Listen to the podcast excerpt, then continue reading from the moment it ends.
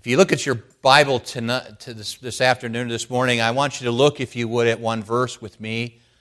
Um, verse number 14. Many of you probably have this memorized. Many of you know in its context what it's talking about. But it says in verse 14, as Moses lifted up the serpent in the wilderness, even so must the Son of Man be lifted up. Well, Jesus had just finished the conversation with someone else that someone else had initiated. And in the conversation, he was discussing with Nicodemus uh, about himself. Of course, Nicodemus began his conversation with the Messiah by making a statement, not asking a question, but just making a statement. Rabbi, we know that thou art a teacher that come from God, for no man can do these miracles that thou doest except God be with him.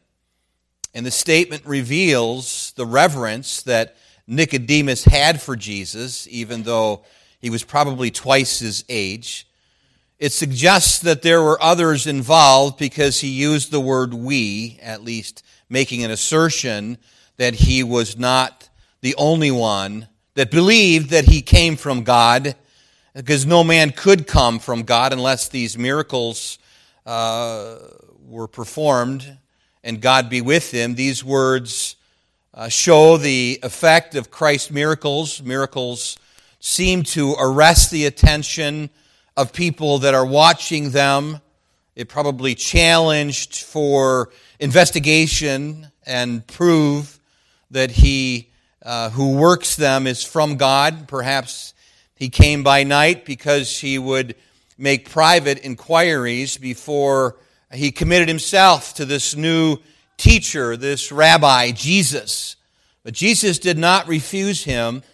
Uh, uh, he did not refuse his midnight audience. The Nicodemus came to him, I think, with a courteous and a candid spirit. Jesus used the moment to let a religious man know that he needed to be born again because your morality doesn't save you.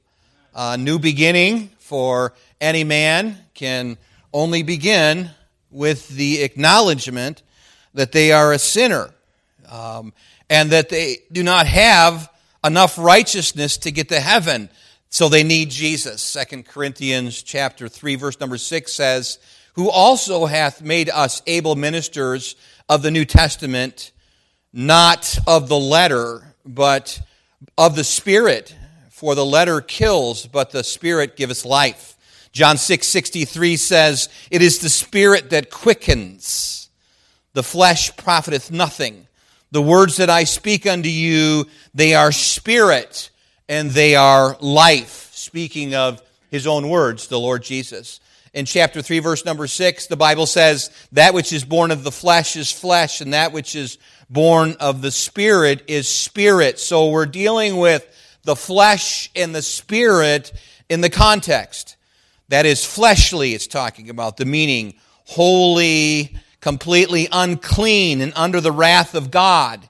And therefore, this word flesh signifies that the corrupt nature of man, contrary to which is uh, the spirit, capital S, the natural birth by nature produces natural descendants and therefore are of no good. They are not good eggs. Every man stands in need of a new spiritual birth. That is, the man engrafted into Christ through the grace of the Holy Spirit, whose nature is everlasting and immortal through the, through the strife of the flesh, though the strife of the flesh remains uh, the new nature is in everyone who is born again from above. And put it in layman terms, if, terms, if you would, is that your flesh will condemn you the Holy Spirit ignites you and leads you into a happy life. And so you need the internal working of the Holy Spirit. And uh, there are enough evil spirits in the world today, and they are being stirred up by all of the confusion in our culture today. 2 Peter 1 4 says, Whereby are given unto us exceeding great and precious promises, that these and by these you might be partakers of the divine nature, having escaped the corruption that is in the world through lust. And so we see that the world is sin cursed. Uh, we see that the, the world is corrupt. We don't have to look too far to see that. But there is a need then for us to have some kind of a renewal or a new beginning, and that happens in Christ. And many of you have come to Christ that are in here today listening to my voice, and you have received Christ as your personal Lord and Savior. But not all understand their need for this new birth. And uh, I think it's good for us to be soul winners and people that actually would take the time of taking a track and giving it to somebody so that they can understand that their condition is the condition of every man, that every man is a sinner and they need Jesus Christ to, to, to be saved. A 19th century Scottish preacher named Horatius Bonar asked 253 Christian friends, uh, At what age did you come to the know the Lord?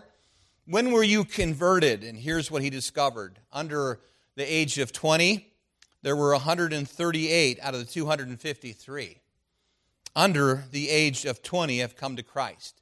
Between 20 and 30, 85 of them came to Christ, of the 253. Between the ages of 30 and 40, 22 came to Christ out of the 253. Between the ages of 40 and 50, out of the 253 he asked, only four of them.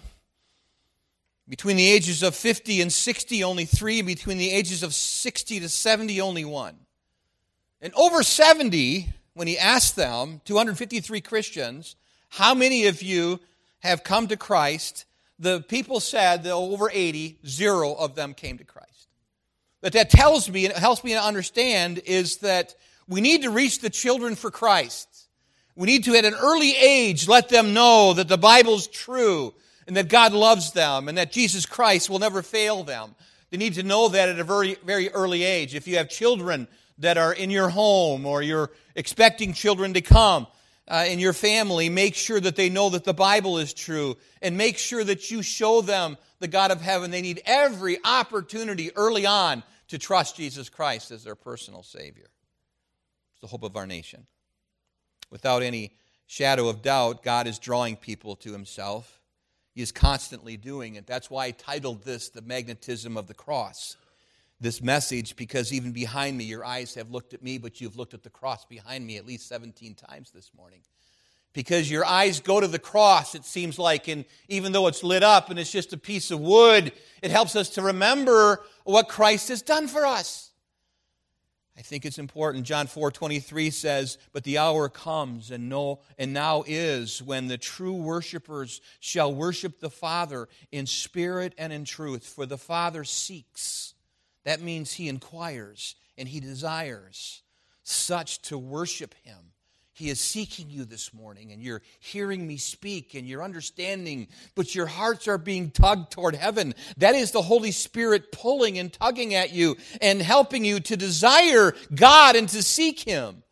John 6 44 says, No man can come to me except the Father which hath sent me. Draw him, and I will raise him up at the last day. I think there's three things that I want to convey to you uh, this morning, looking at the text and understanding the passage and kind of break it down a little bit and put it into some kind of a, a sense and an order for us all to be able to see why these words are written. Why did John write John chapter 3? Why is that given to us? And man has put the chapters. And I'm not saying that John sat down and said, well, here's another chapter. John wrote these things.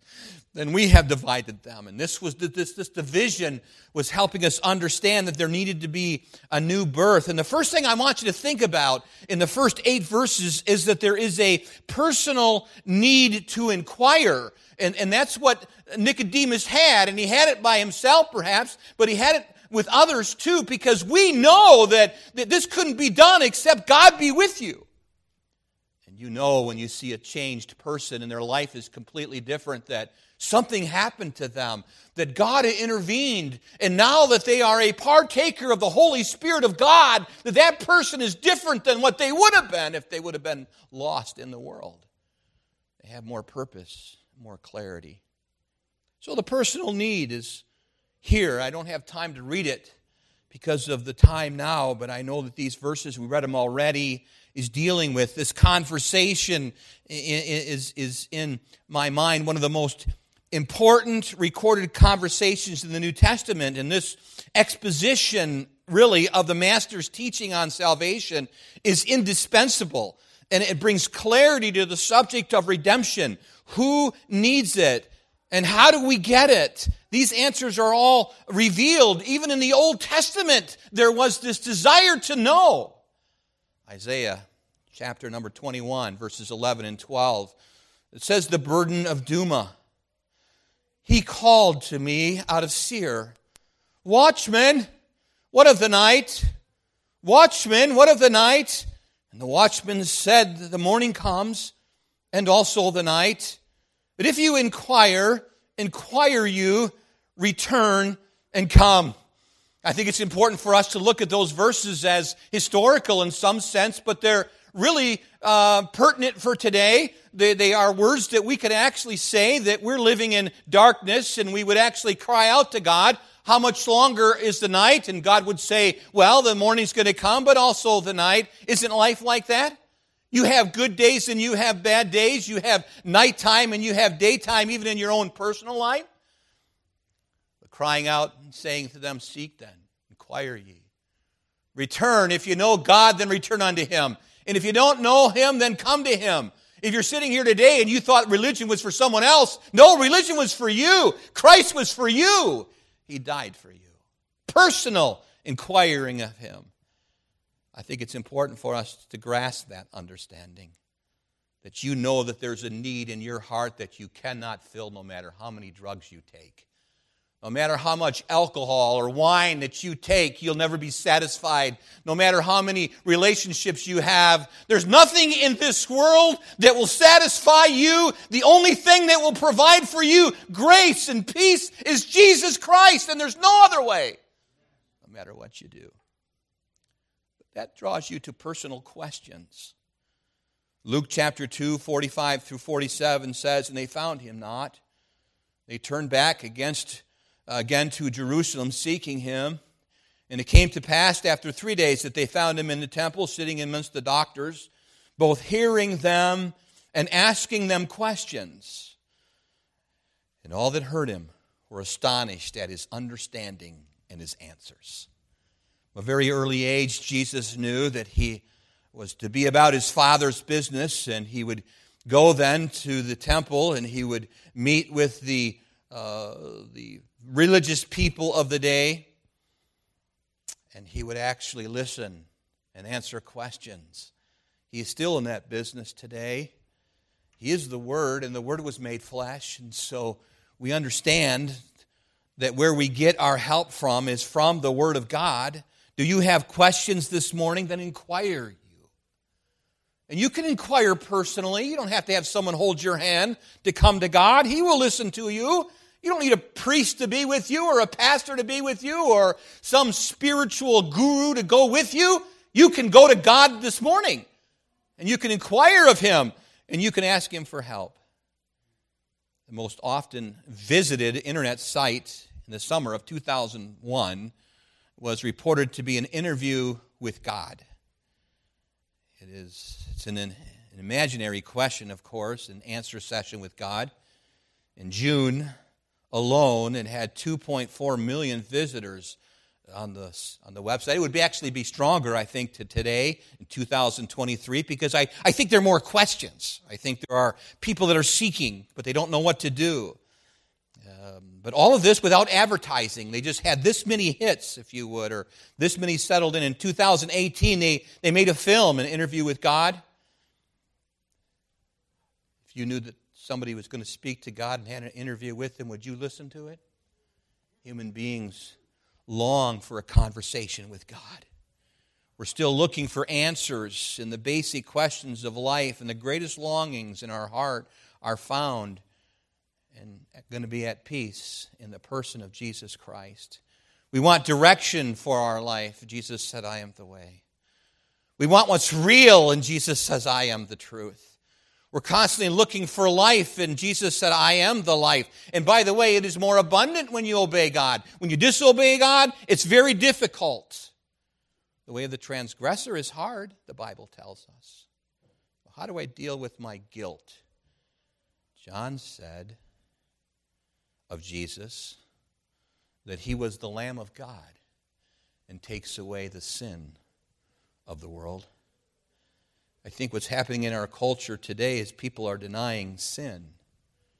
They are saying that there is no sin anymore, and they're trying to water it down. Somehow they're trying to reduce the consequences of sin. And so they are actually being more lenient. And there's just a few of them doing that, to saying that if a person steals from a store, it's okay as long as he doesn't do it all the time and uh, call the police on someone that has actually, you know, uh, the first thing that they're probably going to be asking now is he a regular? Because if he's a regular, we need to stop him. That's the problem. If you discipline him for the first time very harshly, he's probably not going to do it again. These are common sense things. And so when it comes to sin and, and, and, and saying, what is sin? Well, in 1 John chapter 3, the Bible tells us that if anybody transgresses or disobeys this book, that is sin. So we're going against God. That is sin. And also we know that him that doeth that, that, that knoweth to do good and doeth it not, to him it is sin. So sin is really easily explained but our culture is trying to do away with it. And it's not something that actually has just all of a sudden appeared in 2023. You know, they rejected God back when I was just a little boy in this country. They said they didn't want the Bible inside the schools. We know that. There was no, no more prayers inside the schools, and all that was pushed out. This is the consequence of that. I think when it comes to sin, we ought to remember that it's a horrible thing.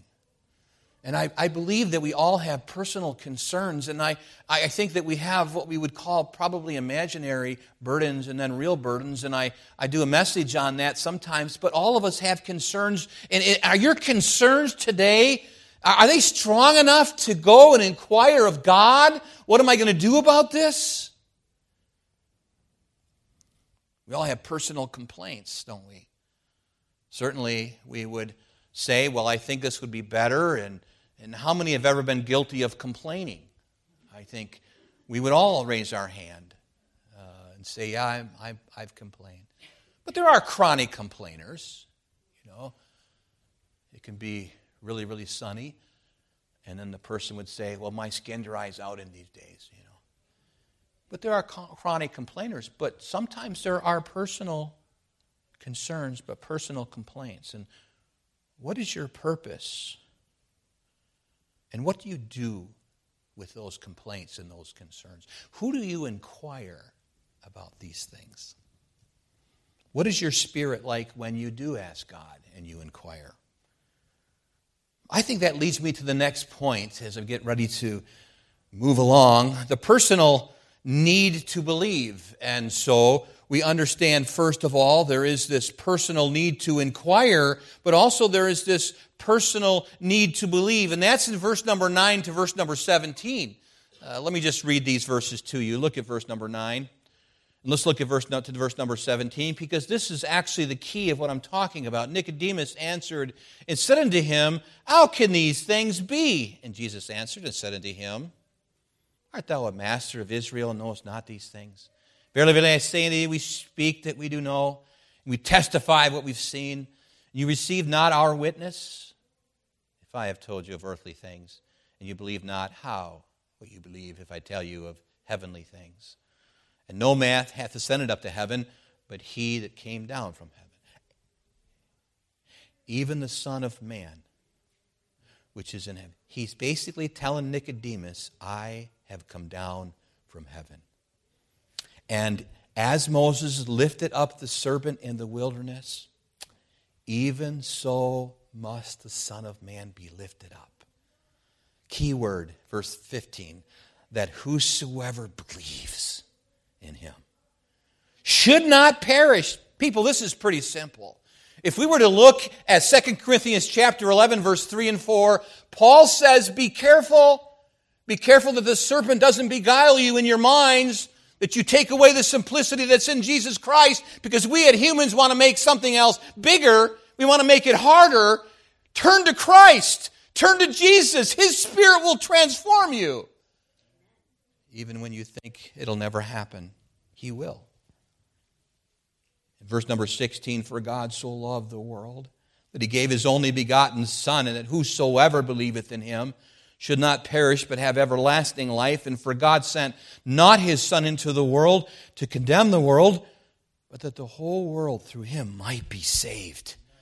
And so we understand the personal need to believe and God is using your personal need to draw you to Him. What is your personal need? I believe it's the sin problem. We are all born with this sin issue. I think the problem is really looked at and, and really dealt with in Numbers chapter 21. So if you took your Bibles and you would actually go with me, and let's look at that just for a little bit. I think it's important for us to understand that there was uh, a reason why he said, if, if I be lifted up, I'll draw all men unto me, in verse number 14. And he's referring to what took place in the desert back in Numbers 21. Look at verse number four, if you would. I think it's important for us to see this. And uh, the Bible says in verse number four, and they journeyed from Mount Hor by the way of the Red Sea to compass the land of Edom. And the soul of the people was much discouraged. Um, that word is the same word for grieved in the Hebrew. So their, their souls were grieved. They were discouraged because of the way. And can I be honest with you? Um, the Lord knows the way through the wilderness. All I got to do is follow. But you know what? Sometimes it gets a little bit hard. And sometimes we start to grieve within our own hearts. We begin to question, we begin to get discouraged, and then we run to our homes and we run, we run from responsibility, not just the civil responsibilities, but the religious responsibilities. We have less servants today than ever in God's kingdom because of being grieved discouraged and trying to change things. I'm sick and tired of changing things to get more people or whatever. No, let's keep things close to the scripture as possible. But look what it says it says that they became grieved or discouraged because of the way. And the people spake against God and against Moses. That's what happens when people get discouraged. It's God's fault, right? It's Moses' fault. And wherefore have you brought us out of Egypt to die in this wilderness? There is no bread, and neither is there any water. And our soul loatheth is an old English word that means is distressed or disgusted of this light bread. It's a word that's pretty strong. And so God says, hmm, how am I going to deal with my disobedient, discouraged, discouraged, grieved people? that are speaking against me and speaking against. He actually does this. Look what it says in verse 6. And the Lord sent fiery serpents among the people, and they bit the people, and much of the people died, of Israel died. Uh, this is not politically correct. It can't be. Because certainly they should have had a session on their self esteem. You know what I mean? That would do look in the mirror and say 10 times, You're a good person. take a vacation. No. He sent fiery serpents on them. I'll tell you what, out of all the reptiles, the snakes are creepy to me. I don't like them. I was watching a video the other day. This woman had a big, huge aquarium, and she lifted the lid up, and she let the head of that big old snake out. And it came up to her, and she was going, Hi, how are you doing, baby? I thought, this is really morbid. But she put her hand out, and the thing came onto her hand, and it lasted around her arm, and then it went around her body, then it went around her leg, and it got real tight, and it lashed onto her. Sunk into her wrist. She was holding it down, and she was dripping. There was a puddle of blood on the ground. And the husband's saying, Should I stop filming? This is a man. Duh. Tell me what to do, honey. Not much of a leader in the home. I'd say, Get the snakes out of here or you're going. But I thought about that for a little while longer, and that's what America's doing. They're playing with the old serpent, the snake, that was in the, in the garden. And I don't know, maybe you like snakes and it offends you. I'm so sorry for offending you. That's just the way it is. Snakes are creepy. And they came with the people. Now think about this. And much of the Israel people died, signifying their condition was so bad that there was no hope and they were probably going to all die. If you think about this, the grandpas and the children, they were dying alike. There were the screams of people because of the snakes. And, and look what the Bible says. Look what it says in verse number seven. And therefore the people came to Moses and said, We have sinned, we have sinned. And we have, where we have spoken against the Lord and against thee, and pray unto the Lord that he take away the serpents from us. And Moses prayed for the people. And the Lord said to Moses, Make thee a fiery serpent and set it upon a pole. And it shall come to pass that every one that is bitten, when he looks upon it, shall live. And Moses made a serpent of brass and put it on a pole. And it came to pass that if a serpent had bitten any man, when he beheld the serpent of brass, he lived. All they had to do was look. Why a serpent of brass, I do not know. The commentaries say actually it was a human living wholly on the inside was Jesus Christ Himself. It had to be the flesh God, man, that would come from heaven down to earth and put on flesh and die the, the death of someone who was crucified that would actually save. I was thinking about this and how painful it must have been and how deadly and how effective the bites were and how rapid it was. Then I think about sin, what it does to us. So sin sows discord and brings guilt and brings anguish like the men standing before Joseph and they knew what they did to him and here he was saying, "I forgive you." And all those years they were hiding it, and all the years you've been suppressing the sin problem and all the difficulties. And, and maybe this morning you're sitting here saying, I need Christ. What do I do? Go to Him. Look to Him. All they had to do here was look to, look to the serpent and live. Look and live. You've sung it before. It's part of the whole understanding that's the simplicity that's in Jesus Christ. Do you believe or do you not believe? Now, I know that there's involved with this repentance, and it's an absolute necessary. it's, it's absolutely necessary that we repent and turn to God for our salvation. I understand that. But belief is there. If you believe, you will repent. If you believe, you will trust Him. If you believe, you will be what God wants you to, to be. Because it's important for us to remember the remedy to this universal curse problem. The snake has bitten all of us, and there is no way out. That's why Jesus said very clearly, for us, and as Moses lifted up the serpent in the wilderness, even so must the Son of Man be lifted up. There had to be the cross of Christ. We must preach it still the simplicity that's in Jesus Christ. Because our Father really is the, the source of our faith. And the Word of God is the source of our faith because hearing the Word produces and strengthens our faith. And the Lord Jesus Christ is the object of our faith. And we see this personal need to believe. I'm empty on the inside and I must believe. And some of you this morning are going everywhere but to God. Come to Him. He's gentle. He's not like I am. He's not hollering. He's saying, Come unto me, all ye that are burdened heavy laden, I will give you rest. Come unto me. You say, Well, I've done things worse than anybody in this room. Oh, no, you haven't. Sin is sin, dear friend. Whatever you think of yourself more highly than somebody else, let me tell you something. The sins of the flesh are not as bad as the sins of the spirit of someone who is arrogant and prideful and thinking they are better than everybody else in this place. You've got a problem. Your problem is sin. And that needs to be repented of. I was thinking as we were coming to work yesterday morning to the church that we ought to clean the church, both of the flesh and of the spirit.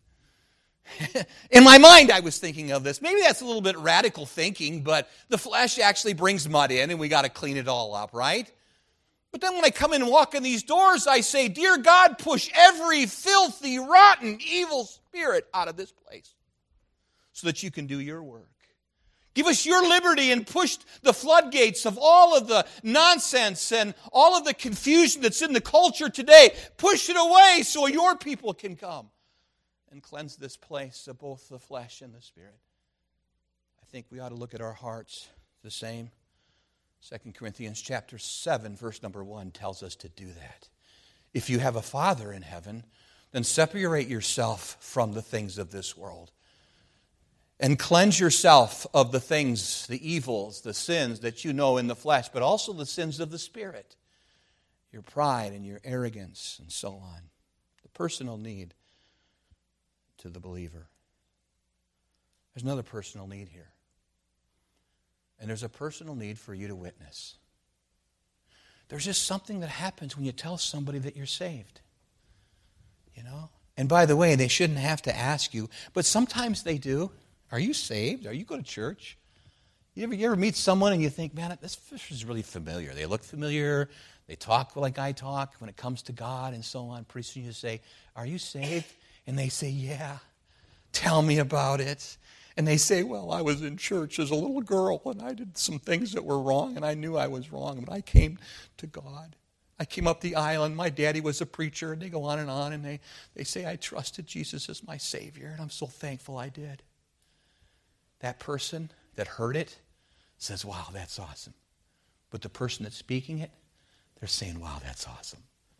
Because something happens when we witness. There's a personal need.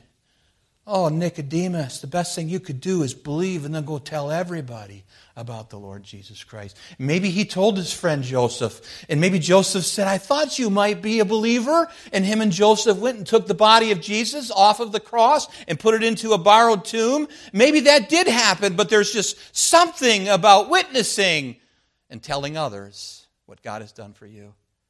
Some people say, well, I'm not a soul winner because I'm just kind of shy, you know. So, oh, then you're exempt.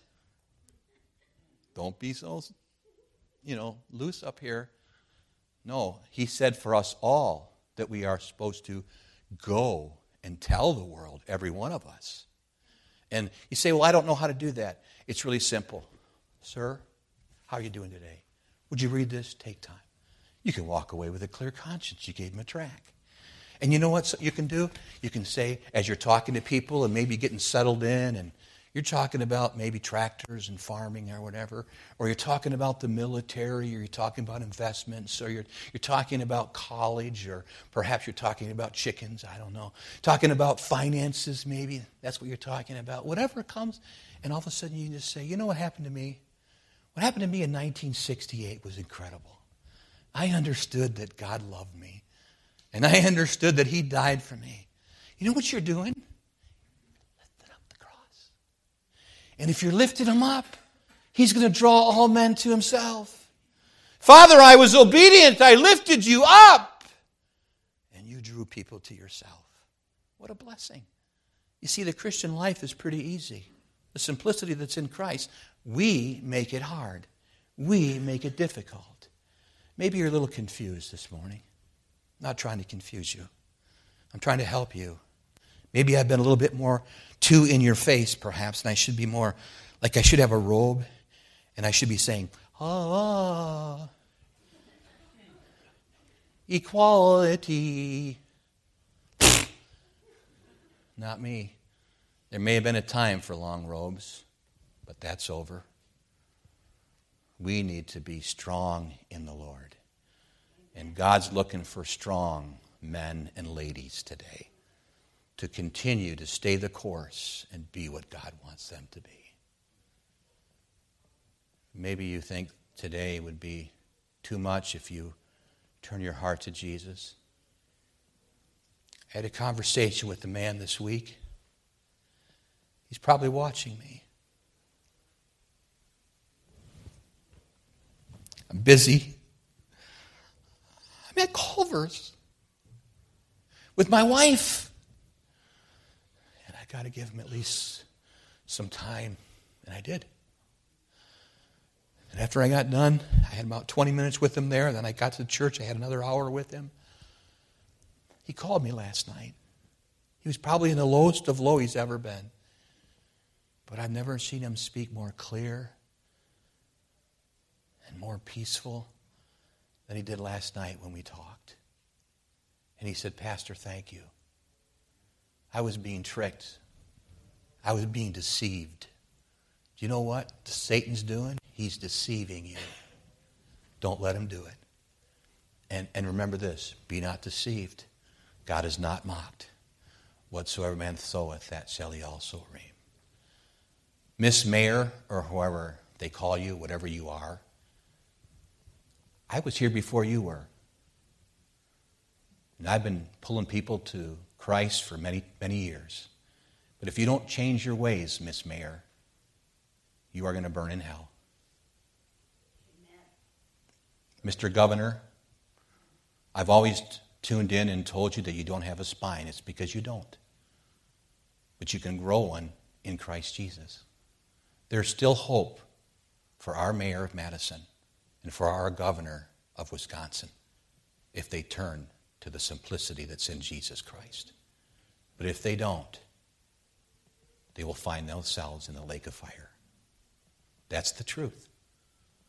Don't take more people with you, sir, and don't take more people with you, ma'am. Step down. Let somebody else lead that has a backbone, that has a heart for people. Dear friend, time is short. The simplicity of Christ is just as clear as it was when I was a little boy. Come to Jesus. And, dear Christian, please stand up and witness. With every head bowed and every eye closed this morning, I don't know where you're at spiritually.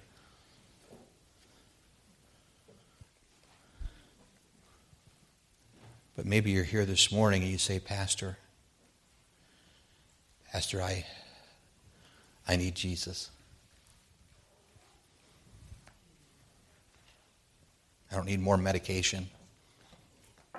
I don't need more pills or alcohol or drugs. I need Jesus. And maybe you would be honest enough to say, Would you pray for me, Pastor? No one's looking around between me and you and God. I'll pray for you. I won't point you out. I won't come down and see you or whatever. I, I just pray for you. But maybe you would be honest enough and real to say, I need Jesus in my life. Would you pray for me? Is there anyone like that this morning? Just lift up your hand and put it back down again. Say, Yes, that's me. I need Jesus in my life. Anyone? Lift it up, put it back down again. Anyone? Then, dear Christian, I was speaking to you. Oh, you know that he needs to be lifted up. And maybe you have not been doing that. How do you do that? Simply witness, but simply serve? And God is speaking to you already. Just say yes to Him with every head bowed and every eye closed. Why don't you stand where you are? Let's have an invitation. If you need to come, these steps have been used for people coming and kneeling down for years. Father, I pray that your Holy Spirit would work in the hearts of those that are here this morning in Jesus' name. Amen.